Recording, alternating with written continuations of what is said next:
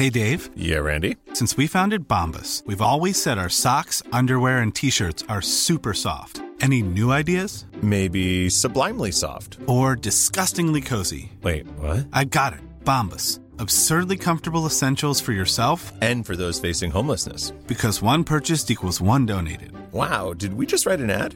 Yes. Bombas. Big comfort for everyone. Go to bombas.com slash ACAST and use code ACAST for 20% off your first purchase. Ryan Reynolds here from Mint Mobile. With the price of just about everything going up during inflation, we thought we'd bring our prices down. So to help us, we brought in a reverse auctioneer, which is apparently a thing.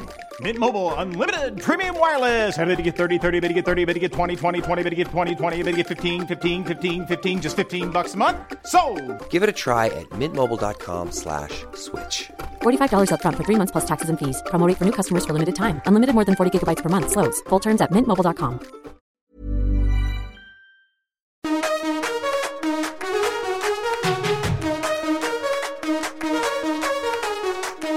سلام من نوشین بهشتی هستم و شما داریم به اپیزود شماره 46 از پادکست طراح وبسایت که در مهر ماه 1400 ضبط شده گوش می‌دید. هر سنی که داشته باشین برای یاد گرفتن هیچ وقت دیر نیست. تو پادکست طراح وبسایت قرار با هم در رابطه با تکنیک ها و مهارت های طراحی سایت و کلا هر چیزی که به سایت و رشد سایت مربوط میشه با هم دیگه صحبت کنیم.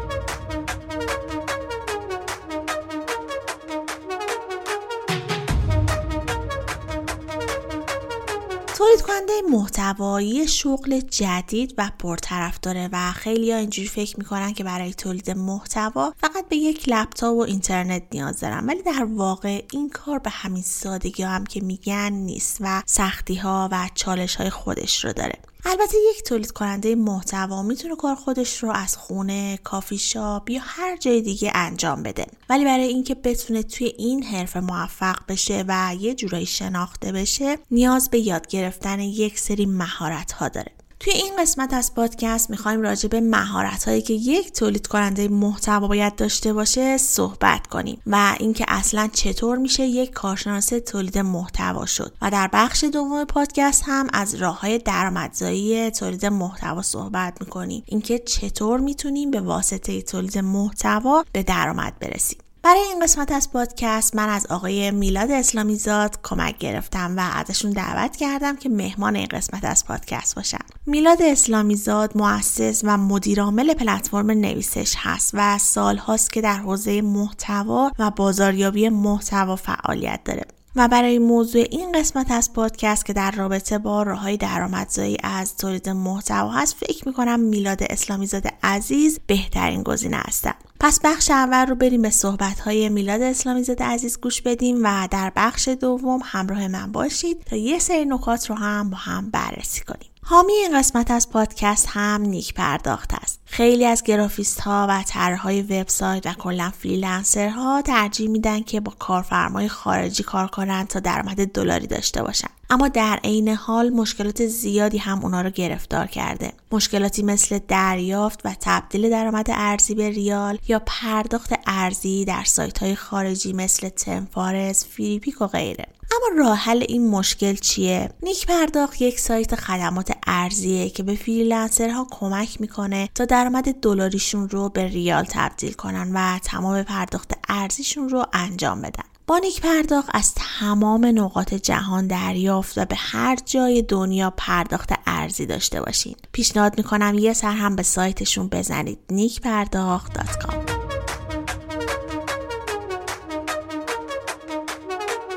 سلام. من میلاد اسلامی زاد هستم و به لطف و دعوت نوشین بهشتی عزیز قراره که توی این اپیزود از پادکست طراحی سایت درباره حوزه شغلی و تخصصی محتوا و یا به طور دقیقتر البته بازاریابی محتوایی صحبت کنم و به قدر سوادم سعی کنم که مسیر شغلی اون رو شرح بدم. همینطور کمی هم قراره در مورد شیوه های درآمدی وابسته محتوا صحبت بکنم که امیدوارم این دو بخش برای شما مفید فایده باشه. بازاریابی محتوایی مثل هر سیطره تخصصی دیگه ای زیر شاخه های متنوعی داره. از مدیر محتوا و سردبیر محتوا و کپی رایتر محتوا و ویراستار محتوا و استراتژیست محتوا گرفته تا برخی عناوین شغلی دیگه همه در کنار هم تیم محتوا رو تشکیل میدن. البته که ممکنه در همه سازمان ها برای هر کدوم از این کارها یک نیروی مجزایی در نظر گرفته نشه. ضمن اینکه ممکنه بخشهایی از کار برون سپاری بشه یا اینکه اصلا به طور کلی انجام نشه. اما به طور مشخص این توضیح رو عرض کردم که بگم کم کمک داریم به مرحله از بلوغ حوزه بازاریابی محتوایی می‌رسیم که زیر شاخه های تخصصی هر کدوم خودشون دارن توسعه پیدا می‌کنن و زیربخش های عمیقتری رو پدید میارن. شاید جالب باشه براتون بدونید که توی برخی از کشورها و در واقع شرکت های پیشرو متخصصین استراتژی محتوا دارن در حوزه های تخصصی تری مسیر شغلشون رو ادامه میدن. یعنی به طور مشخص یک نفر ممکنه در حوزه استراتژی تدوین استراتژی محتوای صنعت گردشگری تمرکز بکنه یا در صنایع و حوزه های غیر. برای همین من شخصا معتقد نیستم که میشه یک مسیر شغلی مشخصی رو پیش روی فعالین این عرصه گذاشت. چرا که وابستگی مشخصی به هدف قایی و مسیر پیش روی هر کدوم از ما داره. اما چند گزاره پراکنده و کلی هست که به ذهنم می‌رسه بیان کنم و امیدوارم که بتونه برای شما هم مفید باشه. اول اینکه هر هدفی که برای آتای شغلیتون در نظر دارید یا هر جایگاه شغلی که در سیطره بازاریابی محتوایی مفروض قرار دادید به زعم من خوب و لازمه که از نوشتن آغاز بکنید. ابزار اصلی من و شما به عنوان یک متخصص بازاریابی محتوایی همین کلماتن و تخصص بنیادینی هم که بهش نیاز داریم همین توانایی چیدمان کلمات کنار هم دیگه است. برای اینکه استراتژیست خوبی باشید قطعا لازمه که نویسندگی رو هم تجربه کرده باشید و از مختصاتش سر در بیارید. برای اینکه مدیر محتوای کار درستی باشید لازمه که بدونید که یک متخصص تولید کننده محتوا چه در واقع روندهایی رو باید طی بکنه و با چه احیانا دشواری های سر و کار داره. برای اینکه بتونید ویراستار خوبی باشین علل قاعده باید با نوشتن آشنایی داشته باشید. فلذا نخستین توصیه من اینه که دست به قلم یا کیبورد شدن رو در اولویت کاری خودتون قرار بدید و مستقل از اینکه امروز مشخصا مسئول انجام چه کاری هستید در سازمانتون خودتون هم به شکل موازی نوشتن رو تجربه کنید. دومین پیشنهاد من فهم علمی بازاریابیه. تاکید روی علمی بودن دارم چرا که معتقدم بازاریابی توی فرهنگ ما خیلی تو چار کشتابی و کش فهمی شده. خوبه که با چارچوب های کلی اون آشنا باشیم قواعدش رو بشناسیم و بدونیم که چه ارکانی داره. بازاریابی محتوایی منشعبی از حوزه بازاریابیه و قطعا باید از چارچوب های کلان بازاریابی تبعیت کنه. فلذا به عنوان یک متخصص محتوا بر ما واجبه که بدونیم اساس بازاریابی چیه چطوری کار می‌کنه و قراره که چه خروجی هایی داشته باشه. سومین و آخرین پیشنهاد هم, هم موقع. کار من شما به عنوان متخصص بازاری محتوایی اینه که به مخاطبمون آگاهی بدیم. بنای کار همینه. هر چقدر محتوای بهتری بسازیم مخاطب خوشحالتری داریم و مخاطب خوشحالتر با سهولت بیشتری به کسب و کار ما نزدیک میشه. فروش تکرار فروش وفادار کردن مشتری و همه اتفاقات خوب و قشنگ دیگری که در بازاریابی به دنبالش میگردیم در گرو خوشحال کردن مشتری. حالا به تجربه من ایجاد این سطح از رضایت در مشتری بدون تعمل و تدبر روی نیازها و خواسته هاش ممکن نیست. احتمالا خیلی در مورد مشتری مداری شنیدید. منم الان دارم تقریبا همونا رو بازگو می‌کنم منتها از زبان محتوا و مختصری بازاریابی محتوایی. محتوای خوب ساختن به تعمل و تعمق نیاز داره. به دقیق شدن در رفتار مخاطب نیازش و مسئلش موشکافی موضوعات رو میطلبه و دقت روی سوژه ها همه اینها در کنار هم به شما این امکان رو میده که محتوایی تولید کنید که مخاطب به خودش بگه من دقیقا دنبال همین میگشتم. البته که اصلا کار آسونی نیست کار ارزون و سریع هم نیست. اما از من بپذیرید که اگر این مهم رو در جوار کارتون داشته باشین کیفیتی خلق کنید که مسیر رشد شغلیتون رو چند ده برابر می‌کنه. شاید کمی شعاری به نظر برسه این جمله اما من شخصا خیلی دوستش دارم و فکر می‌کنم خیلی به این بند صحبتم شبیه و نزدیکه. یکی شبیه به بقیه نباشین یکی شبیه به بهترین ممکن خودمون باشیم مشاغل زیل و حول بازاریابی محتوایی همونطوری که پیشتر هم در موردش مختصری گفتگو کردیم حقیقتا بسیار متنوع و متکثرن. از طرف دیگه یک عنوان شغلی در دو سازمان مختلف الزاما کارهای یکسانی هم انجام نمیدن. مثلا مدیر محتوا توی یک کسب و کار فروشگاهی مسئولیت کاملا متفاوتی با یک مدیر محتوا در یک مجله آنلاین داره. برای همین به نظرم بهتره به جای تعریف مشاغل سطوح مختلف کار در عرصه بازاریابی محتوایی رو توضیح بدم. به طور کلی متخصصین بازاریابی محتوایی می‌تونن شغل خودشون رو توی یکی از سه سطح مدیریت محتوا، توزیع محتوا و تولید محتوا تعریف بکنن. سطح مدیریت به طرحریزی و برنامه ریزی محتوایی یک کسب و کار می‌رسه توی این سطح که مشخص میشه چه محتوایی به چه دلیلی توی چه رسانه‌ای و با چه قاعده‌ای بایستی که قرار بگیره استراتژیست محتوا سردبیر محتوا مدیر عملیات محتوا و خود شغل مدیر محتوای همون کانتنت منیجر توی این سطح و لایه قرار می‌گیرن. ذکر این نکته هم به نظرم لازم و ضروریه که مدیر محتوا محتوا رو مدیریت می‌کنه و نه الزاما آدم های فعال در تیم محتوا رو. البته که توی ایران عمدتا این دوتا نقش توسط یک نفر در واقع راهبری میشه اما در نظر داشته باشیم که مدیر تیم محتوا با مدیر محتوا می‌تونن الزاما یک نفر نباشه. سطح دوم یا همون سطح توزیع محتوا زیر نظر و با راهبری لایه فوق کار می‌کنه. مسئولیت متخصصانی که توی این لایه مشغولن تأمین محتوای رسانه های مختلف و راهبری هر کدام از اون رسانه هاست ادمین وبسایت مسئول بارگذاری محتوا مدیر شبکه های اجتماعی و تحلیلگر بازخورد کاربران عنوان مشاغلی هستند که توی این لایه قرار می‌گیرن. دوباره اینجا هم مشاغل به فراخور صنعت و سازمان با هم دیگه ممکنه که تفاوت بکنه. مثلا توی تیم محتوای برندهای بزرگ ممکنه آدم و یا حتی آدمهایی توی این لایه مسئولیت پاسخگویی به توییت های مخاطبین و کاربران رو فقط داشته باشن. توی سازمان های کوچیکتر اما ممکنه مسئولیت های این لایه با لایه بالایی تجمیع بشه و همه این کارها توسط یک یا نهایتا دو نفر انجام بشه. لایه آخر متخصصینی هستند که انواع محتوا رو تولید و تأمین می‌کنن.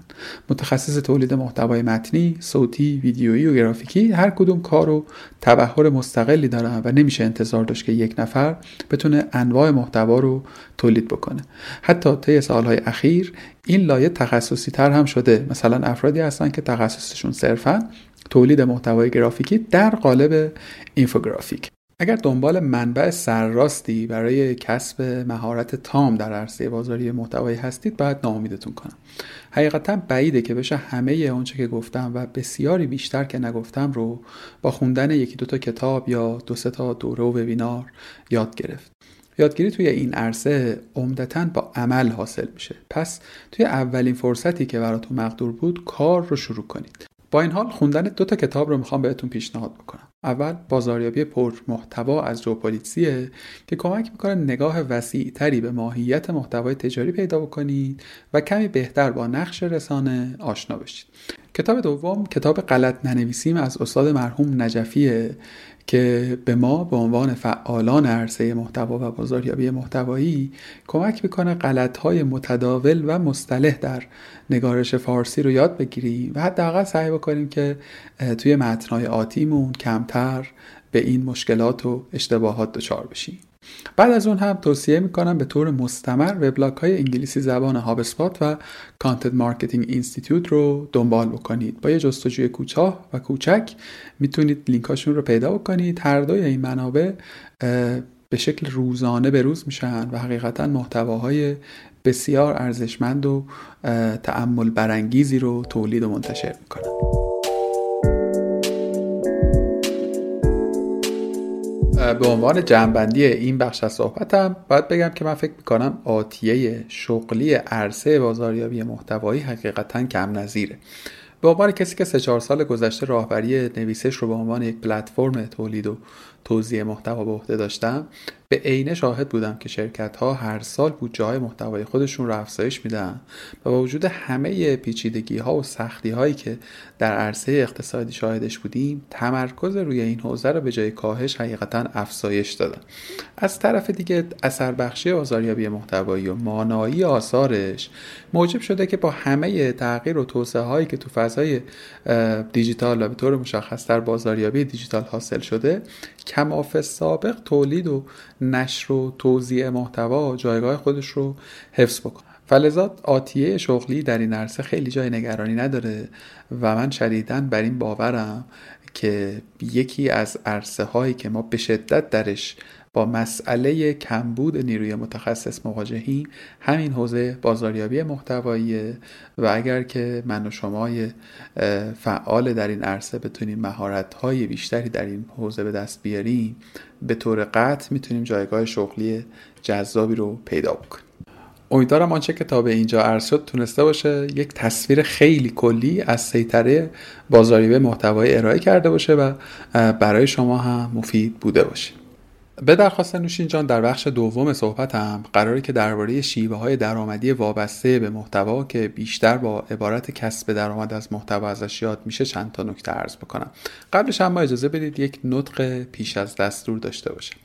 متاسفانه به دلیل شرایط خاص اقتصادی کشور ما عبارت هایی که با واجه های کسب درآمد از آغاز میشن و به چیزهای مختلفی البته ختم میشن خیلی زیاد شده. کسب درآمد از اینترنت کسب درآمد از اینستاگرام یوتیوب و قصه الهاسا نه اینکه این عبارات اساسا اشتباه باشن. مسئله من با تلقی عمومیه که از این عبارت ها در اذهان به وجود میاد. خیلی نمی‌خوام روی این موضوع بمونم. فقط به ذکر این مهم بسنده می‌کنم که حوزه محتوایی هم مثل هر حوزه دیگری می‌تونه محلی برای کسب مهارت و تخصص باشه شما تو هر رشته ای سر رشته پیدا بکنید و درش به سطح مطلوبی از تخصص برسید طبعا می‌تونید اون رو به حرفه بدلش بکنید. و ازش کسب انتفاع مالی داشته باشید. فلزا من شخصا اولویت و فضیلتی در رسته بازاریابی محتوایی از حیث درآمدی نمی‌بینم. نه آسونتر از بقیه حرفه هاست نه پول بیشتری توی اونه و نه الزاما سهولت بیشتری داره. مخلص کلامم اینه که نه در عرصه بازاریابی محتوایی که در هر عرصه دیگری. اگر محرک ما صرفا درآمدزایی باشه احتمالا خیلی به توفیقی نمی‌تونیم دست پیدا بکنیم. بازاریابی محتوایی هم همونطوری که عرض شد مثل هر حوزه دیگری اگر ما درش به سطح مطلوبی از تخصص برسیم می‌تونه امکان و امکانهای متنوعی رو برای در واقع ارتزاق و کسب درآمد فراهم بکنه. اما اگر بخوایم بگیم به طور کلی چه روش ها و چه مسیرهایی پیش روی ماست که بتونیم تخصص محتوای خودمون رو به حرفه یا همون شغل و محل درآمد تبدیل بکنیم دو تا مسیر به زعم من پیش روی ماست که البته هر کدام از این دو مسیر خودشون شاخه ها و گونه های مختلفی خواهند داشت. مسیر اول احتمالا مرسوم ترین و شاید بشه گفت ساده ترینه و اون مسیر کار برای دیگرانه. توصیه دوستانه من برای افرادی که به تازگی توی این مسیر قدم گذاشتن اینه که از همینجا آغاز بکنن. حتی از یک گام قبلترش یعنی کارآموزی برای آدم هایی که هنوز به اون سطح از در واقع اثر بخشی در این عرصه نرسیدن به نظرم می‌تونه که جایگاه درستی باشه که بتونن مسیر شغلی خودشون رو بسازن. خوبه که آنچه از طرق مختلف یاد گرفتیم رو حالا به ورطه عمل نزدیک بکنیم و تو محیط واقعی تری اونها رو آزمون کنیم. کار توی سازمان های غیر به ما این امکان و فرصت رو میده که بتونیم تجربه کنیم و این تجربه حداقل در عرصه بازاریابی محتوایی می‌تونم بگم به مراتب بیشتر از آنچه که در کلاس ها و دوره ها و سایت ها و مقالات می‌تونیم بیاموزیم اثرگذاری و اثر بخشی داره. البته که توی این کار برای دیگران سطوح و شیوه های مختلفی رو میشه مطرح کرد. از سطح کار پاره وقت و فریلنسری و پروژه گرفته تا سطح کار تمام وقت و سازمانی که بسته به رسته که می‌خوایم درش کار بکنیم ممکنه که هر کدام از این گزینه ها برای ما گزینه مطلوب باشه. ولی باز تاکید می‌کنم پیشنهاد من اینه که تجربه حضور در یک سازمان واقعی رو از خودمون سلب نکنیم. حتی با درآمد کمتر حتی با شرایط یه خورده دشوارتر در آغاز مسیر خوبه که این تجربه رو به دست بیاریم. حتما در گام های بعدی مسیر شغلیمون می‌تونه به ما کمک رسان باشه. شیوه دوم خلق و ایجاد یک رسانه است. این رسانه بسته به میل و توان و تجربه های پیرامونی ما می‌تونه یک وبسایت، یک پادکست یا مثلا یک کانال یوتیوب باشه. هر چقدر که رسانه بزرگتری بسازیم طبعا آیدی و درآمد بیشتری هم از قبل اون به دست میاریم. پر واضحه که رسانه ماهیتی نیست که بشه اون رو سریع پدید آورد و طبیعتا توی ماها و حتی سالهای نخستین احتمالا ما درآمدی هم از در واقع اون نخواهیم داشت. اما به نظر و پیشنهاد من خوبه که در جوار کار اصلی خودتون ایجادش رو آغاز کنید. ساختن یه پادکست، راه انداختن یه وبلاگ تخصصی یا یک چیزی شبیه به اینها Normally, being a little extra might be a bit much, but not when it comes to healthcare. That's why United Healthcare's Health Protector Guard fixed indemnity insurance plans, underwritten by Golden Rule Insurance Company, supplement your primary plan so you manage out of pocket costs. Learn more at uh1.com. Hey, Dave. Yeah, Randy. Since we founded Bombus, we've always said our socks, underwear, and t shirts are super soft. Any new ideas? Maybe sublimely soft. Or disgustingly cozy? Wait, what? I got it. Bombus. Absurdly comfortable essentials for yourself And for those facing homelessness. because one purchased equals one donated. Wow, did we just write an ad? Yes. Bombas. Big comfort for everyone. Go to bombas.com slash ACAST and use code ACAST for 20% off your first purchase. اه، چیزی کمتر از چند ساعت در هفته از شما زمان میگیره و احتمالا بعد از دو سه سال به شرط البته حفظ استمرار و خلق کیفیت میشه در واقع بهش به چشم یک جریان درآمدی ثابت و حتی جذاب و پایدار هم اه، نگاه کرد. وقتی که شما یک رسانه در اختیار داشته باشید یعنی حول محتواهایی که پدید آوردید مخاطبینی رو گرد آورده باشید احتمالا روش های بسیار متنوعی برای مانیتایز کردن و کسب درآمد از اون رسانه پیش روی شماست. شاید ساده ترینش جذب اسپانسر و حامی مالی باشه اما تنوع بسیار بسیار زیادی داره از ایجاد دوره های آموزشی گرفته تا انجام مصاحبه هایی با هدف پرسونال برندینگ که خب کمتر توی کشور ما شناخته شده و امثال هم دریچه هایی که پس از خلق یک رسانه پیش روی شما باز میشه. اما می‌خوام توصیه قبلیم رو دوباره تکرار بکنم. خوبه که در آغاز مسیر مسیر شغلیمون در عرصه محتوا کار سازمانی و کار ساختاری رو آزمون کنیم تجربه کنیم و بیاموزیم و در جوارش آهسته و سلانه رسانه خودمون رو هم بنا بکنیم بدون اینکه الزاما در ماهها و سالهای اول خیلی مستقیما بخوایم به این فکر بکنیم که قراره چقدر رو به چه شکلی از اون به درآمد برسیم. اشل درآمدی توی هر کدوم از این دوتا مدل خیلی گسترده است و نمیشه حد میانی رو براشون قائل شد.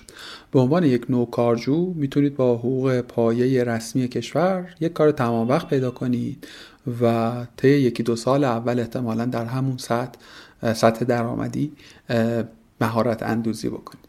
در مورد سقف اما ابدا نمیشه عدد قطعی رو گفت. باز هم تاکید می‌کنم. درآمد شما و دریافتی شما وابستگی بسیار مستقیمی به کیفیت و توانمندی های شما داره. به طور مثال میانگین درآمد ماهانه نویسنده های تمام وقت ما توی نویسش حدود 5 میلیون تومان در ماهه. اما در همین بین تجربه همکاری با نویسنده ای رو هم داریم که تونسته توی یک ماه اه، حدود 20 میلیون تومان درآمد داشته باشه. در نهایت به نظرم در ابتدای مسیر حداقل خیلی روی عدد و رقم تمرکز نکنید.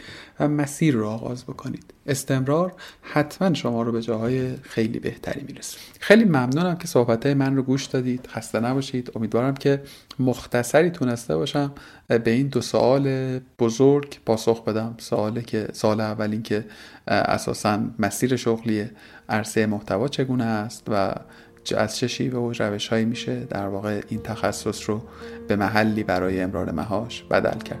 خیلی متشکرم. There goes my heart beating, cause you are the reason I'm losing my sleep. Please come back now. And there goes my mind racing, and you are the reason that I'm still breathing. I'm hopeless now. I'd climb every mountain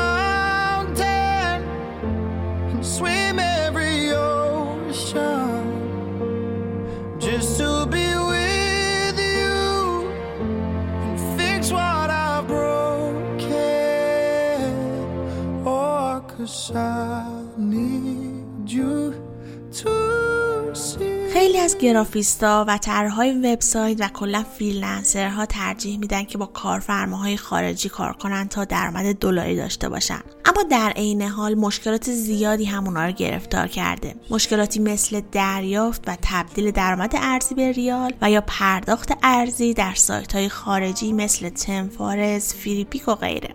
اما راه حل این مشکل چیه؟ نیک پرداخت یک سایت خدمات ارزیه که به فریلنسرها کمک می‌کنه تا درآمد دلاریشون رو به ریال تبدیل کنن و تمام پرداخت ارزیشون رو انجام بدن. با نیک پرداخت از تمام نقاط جهان دریافت و به هر جای دنیا پرداخت ارزی داشته باشید. پیشنهاد می‌کنم یه سر هم به سایتشون بزنید نیکپرداخت.com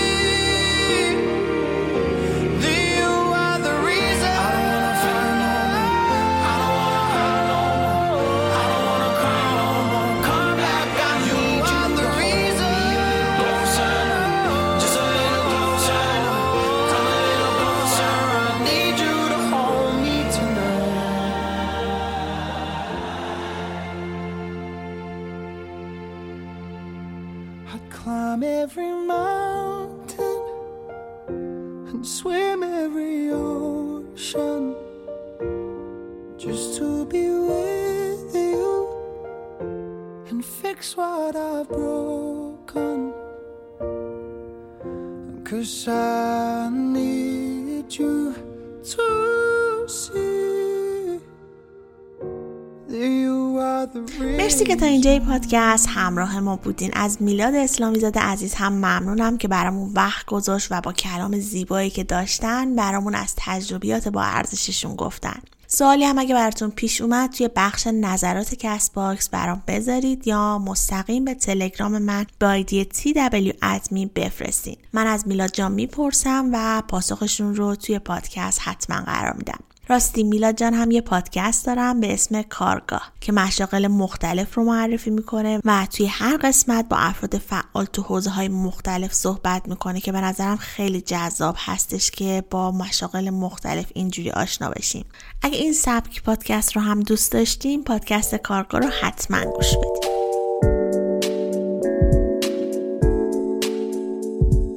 منم دلم خواست در تکمیل صحبت های میلا جان یه صحبت کوتاهی داشته باشم در رابطه با مهارت هایی که یک تولید کننده محتوا بهش نیاز داره و خوبه که این مهارت ها رو داشته باشه.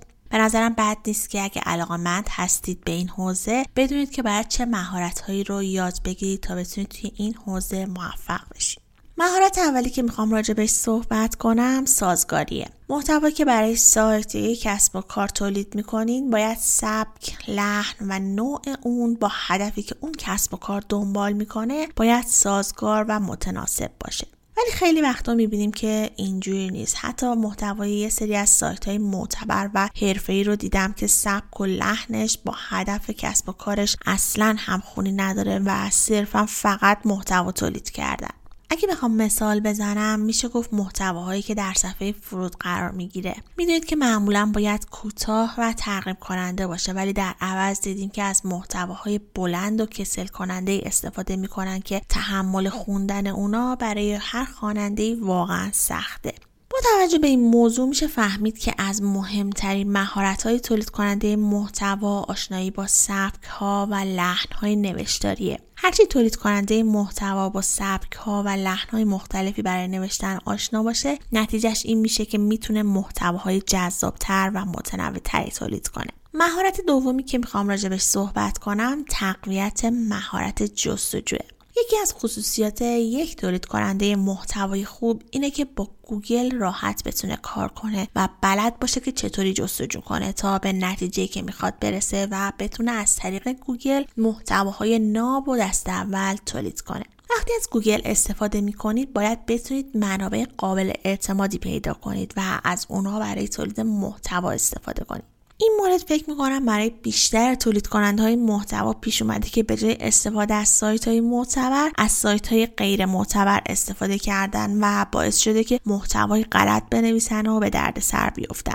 ولی حالا اینجا یه سوالی پیش میاد و اونم اینه که خب از کجا بفهمیم که این سایت معتبره یا نه؟ راه مختلفی برای فهمیدنش وجود داره که مهمترینش هم اینه که سعی کنید از سابقه و فعالیت های وبسایت اطلاع پیدا کنید که برای این موضوع هم با یه مقدار سرچ یا جستجو می‌تونید این مشکل رو حل کنید و اگه سایت معتبر بود با خیال راحت از محتوای اون سایت استفاده کنید مهارت سومی که باید بدونیم راجبش و یاد بگیریم درک نسبی از SEO یا SEO است. برای اینکه بتونیم به یک تولید کننده محتوای خوب تبدیل بشیم بد نیست در رابطه با سئو محتوا هم تا یه حدی بدونیم. این موضوع رو توی قسمت چهلم پادکست با عنوان اصول تولید محتوا مبتنی بر پایه سئو کامل توضیح دادیم. اگه تا الان موفق نشدین گوش بدین پیشنهاد می‌کنم بعد از این قسمت حتما قسمت چهلم پادکست رو گوش بدین. اینکه یک تولید کننده محتوا با اصول سئو آشنا باشه کمک می‌کنه که بتونه عناوین و محتوای خودش رو گوگل پسندتر بنویسه تا هم محتواش برای مخاطب جذاب باشه و هم گوگل بتونه محتواش رو ببینه و به بقیه هم معرفیش کنه. اینی که گفتم به این معنی نیست که محتوایی که دارین می‌نویسین رو فقط برای گوگل بنویسین. منظورم از این صحبت اینه که یک محتوا نویس حرفه‌ای محتوای خودش رو برای مخاطب می‌نویسه. ولی خب قوانین و قواعد نوشتاری و ترفندهای گوگل رو هم توی نوشتهش رعایت می‌کنه تا گوگل هم محتواش رو بهتر بفهمه. شاید یکم یادگیریش براتون سخت باشه ولی این مهارت یکی از اصلی ترین مهارت های یک تولید کننده محتواست که برای یادگیریش هم باید یکم زمان بذارید. مهارت چهارم مهارت های سازمانیه. منظورم از مهارت های سازمانی مهارت هایی هستش که برای نوشتن به اون نیاز داریم. مهارت های سازمانی به استفاده صحیح از وقت، انرژی، قدرت ذهنی و جسمی برای رسیدن به یک نتیجه خوب گفته میشه. این مهارت ها می‌تونه مثل داشتن یک تقویم کاری دقیق باشه که می‌تونی اون رو روی گوشی یا لپتاپمون داشته باشیم. با وجود این تقویم هیچ کدوم از کارامون رو فراموش نمی کنیم و به قولی هیچ کارتون روی زمین نمیمونه و می‌تونید طبق یک زمان بندی که خودتون مشخص کردین و از قبل برنامه ریزی شده تمام پروژه ها و مسئولیتامون رو انجام بدیم و راحت می‌تونیم کارامون رو اولویت بندی کنیم. مهارت پنجم تمرکز تمرکز تمرکز. تمرکز از مهمترین مهارت هایی هستش که یک تولید کننده محتوا باید داشته باشه. اینکه میگیم باید تمرکز داشته باشین شاید گفتنش به زبون آسون باشه. ولی بعضی وقتا سخت ترین کار توی دنیا تمرکز کردن میشه. حالا برای اینکه بتونیم تمرکزمون رو بالا ببریم هم راه های مختلفی وجود داره. من خودم همیشه خیلی توی تمرکز کردن مشکل دارم و ساده ترین چیزا تمرکزم رو به هم میریزه. و دو تا چیز خیلی بهم توی این موضوع کمک کرده. یکی اینکه محیطی که دارم توش کار می‌کنم مرتب باشه. مثلا یه میز خیلی شلوغ می‌تونه خیلی ذهنتون رو به هم بریزه. پس من اول سعی می‌کنم چیزای اضافی رو از روی میزم جمع کنم و مورد دومم اینه که سعی می‌کنم توی جای ساکت کار کنم. ولی خب این همیشه امکان پذیر نیست. مخصوصا اگه جایی که کار می‌کنید چند نفر توی اتاق باشید و یا توی خونه کار کنید و مدام صداهای مختلف بیاد. اگه ببینم که سر و صدا زیاد هست از یه سری موسیقی های خاص استفاده می‌کنم. موسیقی هایی که برای تمرکز بیشتر استفاده میشه. این آهنگا رو هم من از Spotify پیدا کردم. یه سری playlist هستش که مخصوص درس خوندن و کار کردن هست. اگه مثلا work یا study رو سرچ کنین براتون میاره. من با AirPod م اینا رو گوش می‌کنم و خیلی بهم کمک کرده. این دوتا چیزی که گفتم کاری بود که من انجام دادم و واقعا بهم کمک کرده. ولی خب برای بالا بردن تمرکز راهای خیلی زیادی وجود داره که می‌تونید سرچ کنید و امتحانش کنید. ولی اینو یادتون باشه که برای انجام هر کاری چه کوچیک چه بزرگ تمرکز کردن اصل مهمی برای موفقیت توی اون کاره. مهارت ششم روبرو شدن با ضرب الاجل هاست. قطعا برای هممون این پیش اومده که برای انجام یک کاری یه مدت زمان کوتاهی وقت داشته باشیم. توی بیشتر کارا اینجوریه حالا چه طراحی سایت باشه چه تولید محتوا. معمولا کارفرما یه مدت زمان کوتاهی رو فرصت داره که کارش انجام بشه و کار یا محتوای با کیفیت هم نیاز داره. پس با توجه به این موضوع باید این مهارت رو داشته باشیم که بتونیم زمانمون رو مدیریت کنیم تا بتونیم در زمان مشخص و کوتاهی که برامون در نظر گرفته شده یه محتوای با کیفیت رو تحویل مشتری بدیم. مهارت هفتم توانایی برقراری ارتباطه. توانایی برقراری ارتباط یکی از مهمترین مهارت هست که یک تولید کننده محتوا باید سعی کنه که تقویتش کنه. مثلا فرض کنید که وسط انجام پروژه هستین براتون یک سال در رابطه با محصول یا خدماتی که باید دربارش بنویسید براتون پیش میاد. ولی حالا فرض کنید که توانایی ارتباط با مشتری رو ندارید. چه اتفاقی میفته؟ ادامه کار قطعا براتون خیلی سخت میشه و کیفیت محتوایی که تولید می‌کنین به شدت پایین میاد. هیچ عذر و بهانه ای برای تماس نگرفتن با مشتری وجود نداره و شما باید به عنوان یک نویسنده بتونید با مشتری خودتون تماس بگیرید و ارتباط برقرار کنید. پیشنهاد می‌کنم برای ارتباط با مشتریانتون هم از لحن رسمی استفاده کنید. مهارت هشتم ویرایش ویرایش ویرایش. خب خیلی کم پیش میاد که نوشته اولیه یک تولید کننده محتوا بدون ایراد و کامل باشه و نیاز به ویرایش نداشته باشه. یک تولید کننده محتوای حرفه‌ای باید بتونه محتوا رو با سر صبر و یک نظم و انضباط خوبی محتوای خودش رو ویرایش کنه و مواردی رو که از نظر نگارشی یا دستوری اشتباه هست رو بررسی کنه و تصحیحش کنه. و گاهی می‌بینی که زمان این ویرایش از مدت زمانی که صرف نوشتن اولیه محتوا شده بیشتر هست. ولی اصلا اشکال نداره. هرچی با دقت و حوصله بیشتر این کار رو انجام بدین کیفیت محتواتون بهتر میشه. مهارت نهم حفظ کیفیت. سعی کنیم برای تولید محتوا از تمام اون چیزی که در دسترس داریم استفاده کنیم تا یه محتوای منحصر به فرد و با کیفیت تولید کنیم. برای اینکه بتونیم یک محتوای با کیفیت و ارزشمند تولید کنیم باید آگاهی خوبی هم در رابطه با اون موضوع و همچنین دستور زبان و اصول نگارشی هم داشته باشیم. کیفیت بالای محتوا باعث میشه تا اعتماد دیگران نسبت به کارمون بالا بره و سفارشامون همیشگی بشه. مهارت دهم بروز بودنه.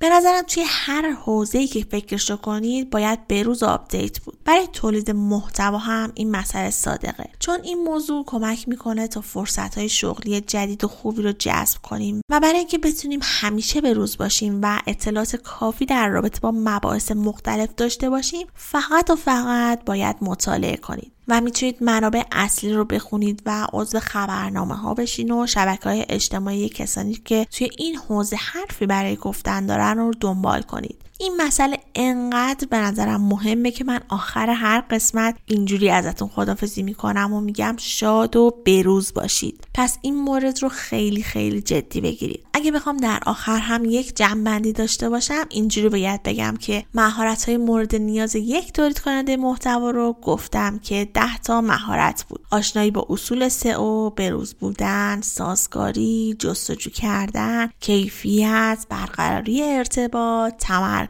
ویرایش روبرو شدن با ضرب العجل ها و مهارت های سازمانی بود که هر کدوم رو توضیح دادم و در آخر دلم می‌خواد اینو هم اضافه کنم که یک تولید کننده محتوای موفق کسیه که به طور منظم برای یادگیری مهارت های جدیدش وقت بذاره و دائما هم در حال یادگیری مباحث جدید باشه.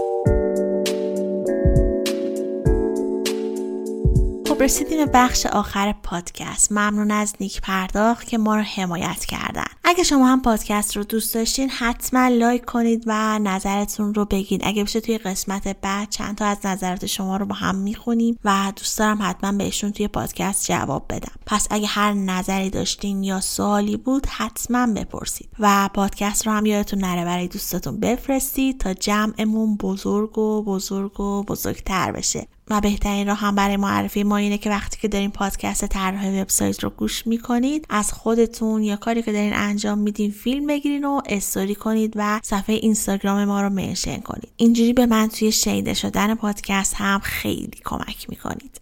هر یک هفته در میون شنبه ها همراهتون هستیم و می‌تونید از تمامی اپ های پادگیر مثل Apple Podcast، Google Podcast و Castbox پادکست رو بشنوید و این پادکست هم رایگان در اختیار همه قرار می‌گیره و رایگان هم میمونه. ولی اگه دوست داشتید که به پادکست کمک مالی کنید می‌تونید از طریق سایت حامی باش که لینکش رو توی توضیحات پادکست قرار دادم ازمون حمایت کنید. ممنون که همراه من بودین و این اپیزود رو تا انتها گوش کردید شاد و بروز باشید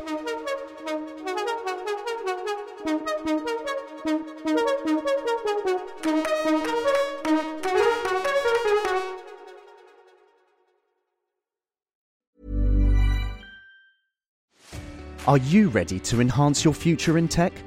Then it's time to make your move to the UK, the nation that has more tech unicorns than France, Germany, and Sweden combined. The nation that was third in the world to have a $1 trillion tech sector valuation. The nation where great talent comes together. Visit gov.uk forward slash great talent to see how you can work, live, and move to the UK.